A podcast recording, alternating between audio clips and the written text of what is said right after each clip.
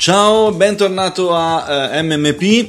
Mi raccomando, se non hai ascoltato le puntate precedenti, ascoltale adesso e soprattutto condividi da tutte le parti eh, questo podcast. Aiutami a farlo conoscere eh, ai tuoi amici, ai tuoi colleghi, a tutti coloro che amano la musica, che vogliono fare musica, a tutti i tuoi collaboratori. Eh, ovviamente più eh, riusciamo a far crescere questo podcast e più ci saranno possibilità di avere contenuti importanti, ospiti importanti, e, insomma gente che ci può aiutare ad aiutarti.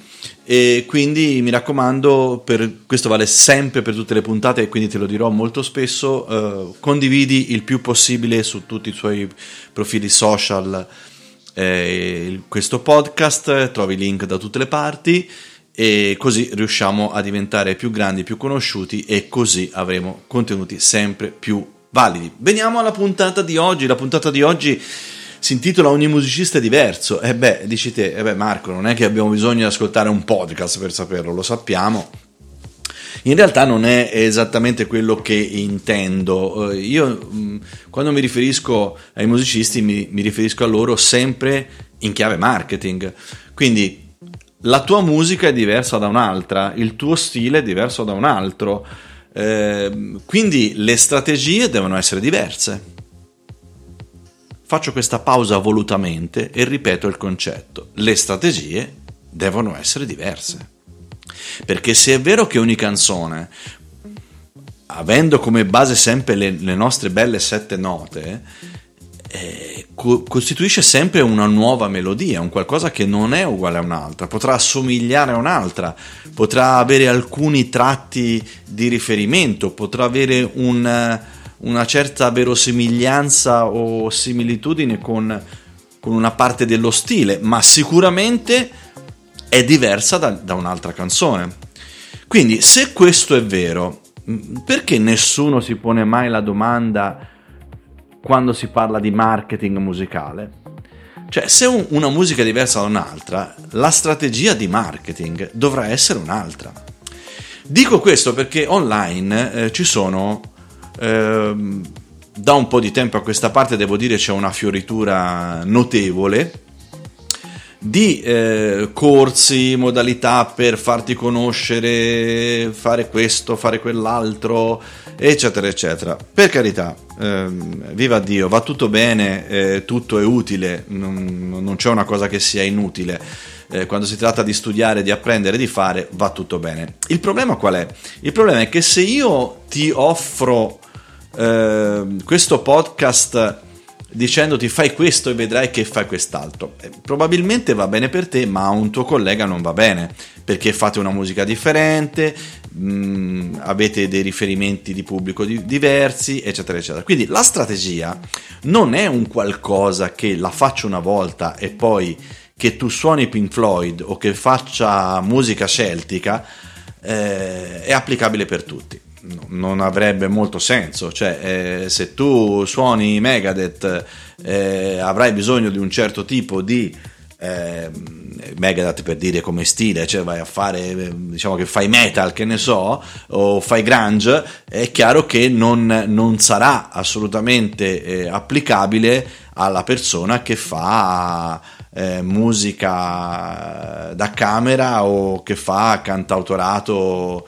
eh, italiano. Ecco, quindi perché c'è questa eh, diffusa convinzione sbagliatissima che una cosa vada bene per tutti? Non va bene per tutti, cioè ogni musicista ha bisogno della propria strategia.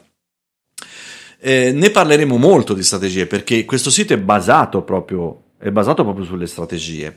Quindi come si fa a definire una strategia? Ovviamente non basta un podcast e se ci fosse un podcast per definire una strategia singola dovrebbe essere fatto un podcast, un podcast per ognuno delle persone che ascolta le mie parole. E ovviamente non è possibile farlo, ma ci sono delle linee guida che possiamo dare, sicuramente ci sono delle linee guida che possiamo dare e queste partono da una cosa estremamente semplice sulla quale poi avremo una serie di frammenti di ulteriori argomenti che andremo ad affrontare nelle prossime puntate. Però, per iniziare, la cosa importante è una, il pubblico di riferimento. Poi ne parleremo in maniera ancora più dettagliata, ma il pubblico di riferimento è quello che ti farà capire che tipo di strategia devi attuare per la tua musica. Uno dice, aspetta un attimo, il pubblico, il pubblico di riferimento io lo voglio definire in base a, a, al tipo di musica che faccio, cioè io faccio musica, questa musica che la voglio proporre a questo genere di pubblico. Eh sì, in realtà non è proprio così che funziona. Eh, capisco che quando uno fa la musica di tipo X, senza voler citare un tipo di musica in particolare, si ha eh, davanti l'impressione che vada bene per un determinato tipo di pubblico. In realtà tu non lo sai, anzi posso dirti per eh, esperienza professionale sul campo che eh, qualsiasi azienda, e ribadisco il concetto, tu sei un'azienda quando parliamo di marketing, che tu faccia, eh, che tu suoni il violoncello o che tu faccia eh, metal di quello esagerato, eh, sei un'azienda in quel momento. Non ragioni come musicista, devi ragionare come, eh, come azienda. Allora, un'azienda, prima di definire un proprio pubblico, applica tutta una serie di strategie, crea un pubblico vasto, eh, raccoglie dati e in base a questi dati poi viene eh, definito un pubblico. Dopo aver definito questo pubblico cosa si fa?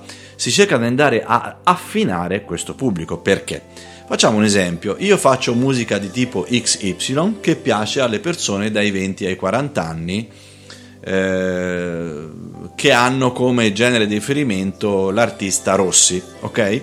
Bene, allora io faccio la mia musica, magari la propongo sulla rete oppure faccio dei concerti oppure faccio delle esibizioni, quello che ti pare a te. E eh, ho davanti in un paio di concerti n persone che sono costituite da eh, un, un, insieme di persone, uomini, donne, uomini, donne differite eh, per, per, per, età, per, eccetera, eccetera. Noi prendiamo per buono quello che abbiamo davanti. Hai visto quanta gente c'era? Quante volte non è stata detta questa cosa? Hai visto quanta gente c'era? Oppure abbiamo fatto il locale pieno altra frase che viene sempre detta molto, oppure eh, ci hanno detto bravi a fine serata. Bene, allora mm, bisogna un po' smontarla sta cosa perché eh, il fatto di riempire un locale eh, oggi come oggi a meno che tu non abbia già un tuo seguito ok? Un tuo seguito molto chiaro e definito è evidente che eh, probabilmente il pieno l'avrebbe fatto anche un altro tipo di, eh, un altro tipo di, di, di, gruppo, di band, di cantante, di musicista, eccetera. Ok? Quello che non si riesce a capire è che noi non sappiamo come è composto questo pubblico perché noi ce lo siamo ritrovati davanti quasi casualmente. Sì, abbiamo fatto un po' di pubblicità, magari il locale o la location hanno fatto altrettanto e abbiamo riempito la sala, la piazza o, quello che è, però non sappiamo effettivamente come si è composto questo pubblico, non sappiamo effettivamente quanta di quella gente è venuta lì quel gruppetto di otto persone che sono là davanti a noi, sono venute tutte otto perché volevano ascoltare la mia musica oppure ce ne sono due che hanno proposto questa idea e gli altri sei si sono trovati dal punto di vista sperimentale inseriti in questa, eh, in questa idea? Andiamo a vedere questo gruppo che fanno della musica ganza? Ecco, questo è un po' il ragionamento. Noi non lo sappiamo, noi musicisti sul palco non lo sappiamo e nemmeno ci preoccupiamo di capire come eh, fare a definire queste persone. Eppure è una cosa importantissima perché pensaci un attimo. Se io faccio il conto, riprendiamo l'esempio di prima, quel gruppetto di otto persone, in realtà ce ne sono due che effettivamente volevano venire, gli altri si sono aggregati insieme agli altri. Noi non sappiamo A, se i primi due saranno veramente felici e contenti di aver ascoltato la vostra musica, uno. Due, non sappiamo se gli altri sei, quanti di loro e in che misura abbiano gradito quella musica lì. Il risultato è che in un prossimo concerto noi non possiamo contare su otto persone, ok? Possiamo contare forse su due, forse perché non lo sappiamo ancora, e magari vedere se ce ne sono una in più, due in più, tre in più, quattro in più, cinque in più, sei in più, sette in più o otto in più, ok? È diverso, è molto diverso questo approccio qui. Ma allora come si fa a saperlo? Eh, e siamo sempre lì, è il marketing che ci viene in aiuto, perché queste sono cose che non possiamo fare quando facciamo il concerto. Eh, o comunque quando buttiamo fuori le, le, le, il singolo o quello, o quello che sarà.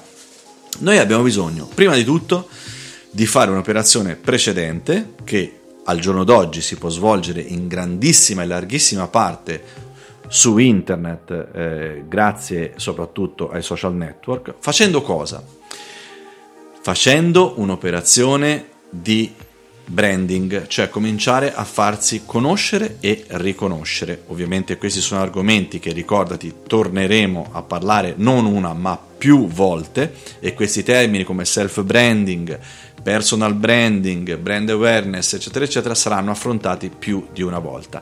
Capisco che sono termini che sembra di essere un po' il fighetto della situazione, ma vanno utilizzati perché ti garantisco che sono quelli che molto spesso fanno la differenza tra avere dei risultati e non averli. Questo è un po' il ragionamento. Quando parlo di brand, parlo della marca, quando parlo di personal branding, parlo della marca legata alla tua persona. Quindi il self branding significa che eh, per, per, capirci, branding ovviamente si tratta di far riconoscere il marchio della Nike e della Coca-Cola per intendersi e, e in quel caso il brand sarà il nome della tua band o il nome d'arte che utilizzi. Il personal branding non è la stessa cosa. Il personal branding è, mettiamo che tu ti chiami Flash Gordon, ok? Cioè il tuo nome d'arte è Flash Gordon e sei un musicista che fa musica XY. Eh, in realtà poi quando vai a fare personal branding dovrai fare una cosa completamente diversa, cioè dovrai farti conoscere come Mario Rossi in arte Flash Gordon, quindi Flash Gordon avrà il proprio look, il proprio modo di porsi, avrà il proprio brand, avrà il proprio sito, avrà il proprio logo, avrà i propri colori, avrà il proprio eh, stile, avrà la propria pagina Facebook eh, di un certo tipo e bla e bla e bla e bla e bla bla. Questo afferisce alla parte artistica, afferisce a te come artista in quanto Flash Gordon, ok? Poi c'è la parte, di, eh, questo si parla di brand, quindi avere un brand significa avere un qualche cosa di riconoscibile, cioè io vedo quella letta stilizzata e associo la Nike, e, ehm, mentre invece la brand awareness è la conoscenza di questo, cioè è fare in modo che ogni persona che vede quella letta stilizzata sappia che è eh, riferita alla Nike e che fa eh, scarpe, di, mm, scarpe sportive, ok? Il personal branding è un qualcosa di diverso, cioè è un qualcosa che parla di te stesso, cioè è la persona che c'è dietro al brand, quindi è la persona che eh, parlerà in maniera magari anche leggermente diversa dal musicista, non, non totalmente scollegata, ma ovviamente tu non è che sei un musicista 24 ore al giorno, sei anche una persona con tutte le tue passioni, le tue paure, le tue ansie, eh, i, i tuoi orientamenti, i tuoi studi, i tuoi amori, le tue delusioni, eccetera, eccetera. Ecco, la gente vuole chiaramente eh, conoscerti anche da questo punto di vista. Questo è un aspetto estremamente importante e oggi non è possibile non, non farlo. Non sto parlando di fare gossip perché altrimenti poi succede che si ribalta la situazione, no? Cioè eh, ci sono personaggi senza voler fare eh, nomi eh, in cui il brand diventa una, una, caricatura quasi e che diventa preponderante rispetto alla persona. Cioè quando vedi persone che si propongono in una maniera, diciamo così, un po' eh, inadeguata, ripeto non voglio far nomi perché non mi sembra il caso, ma eh, persone che si propongono in maniera artisticamente inadeguata hanno fatto del brand eh, il, il, la loro finalità, cioè quindi loro antepongono il brand e quindi il marketing a tutto il resto. Questo è un po' il ragionamento. Io penso e vorrei parlare a tutta quella serie di musicisti che eh, invece di sfruttare solo e esclusivamente il sensazionalismo avessero anche dei valori e questi valori ti posso garantire che sono molto graditi e molto ricercati dalle persone che ti ascoltano perché se ti conoscono come persona eh, sono, saranno tutti molto più inclini a eh, capire la tua musica. Eh, se ti conoscono come persona, apprezzeranno molto di più te come artista.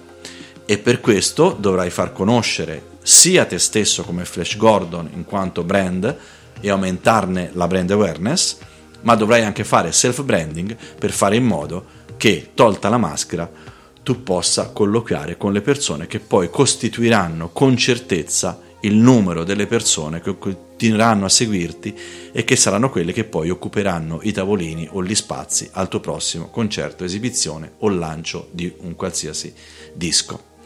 Bene, per oggi abbiamo finito, eh, ci vediamo, anzi, pardon, ci sentiamo alla prossima puntata, mi raccomando condividi il più possibile, ci troviamo anche sul gruppo Facebook per parlare e comunicare insieme e condividere questa nostra bellissima passione del marketing musicale. Ciao e buon marketing musicale a tutti!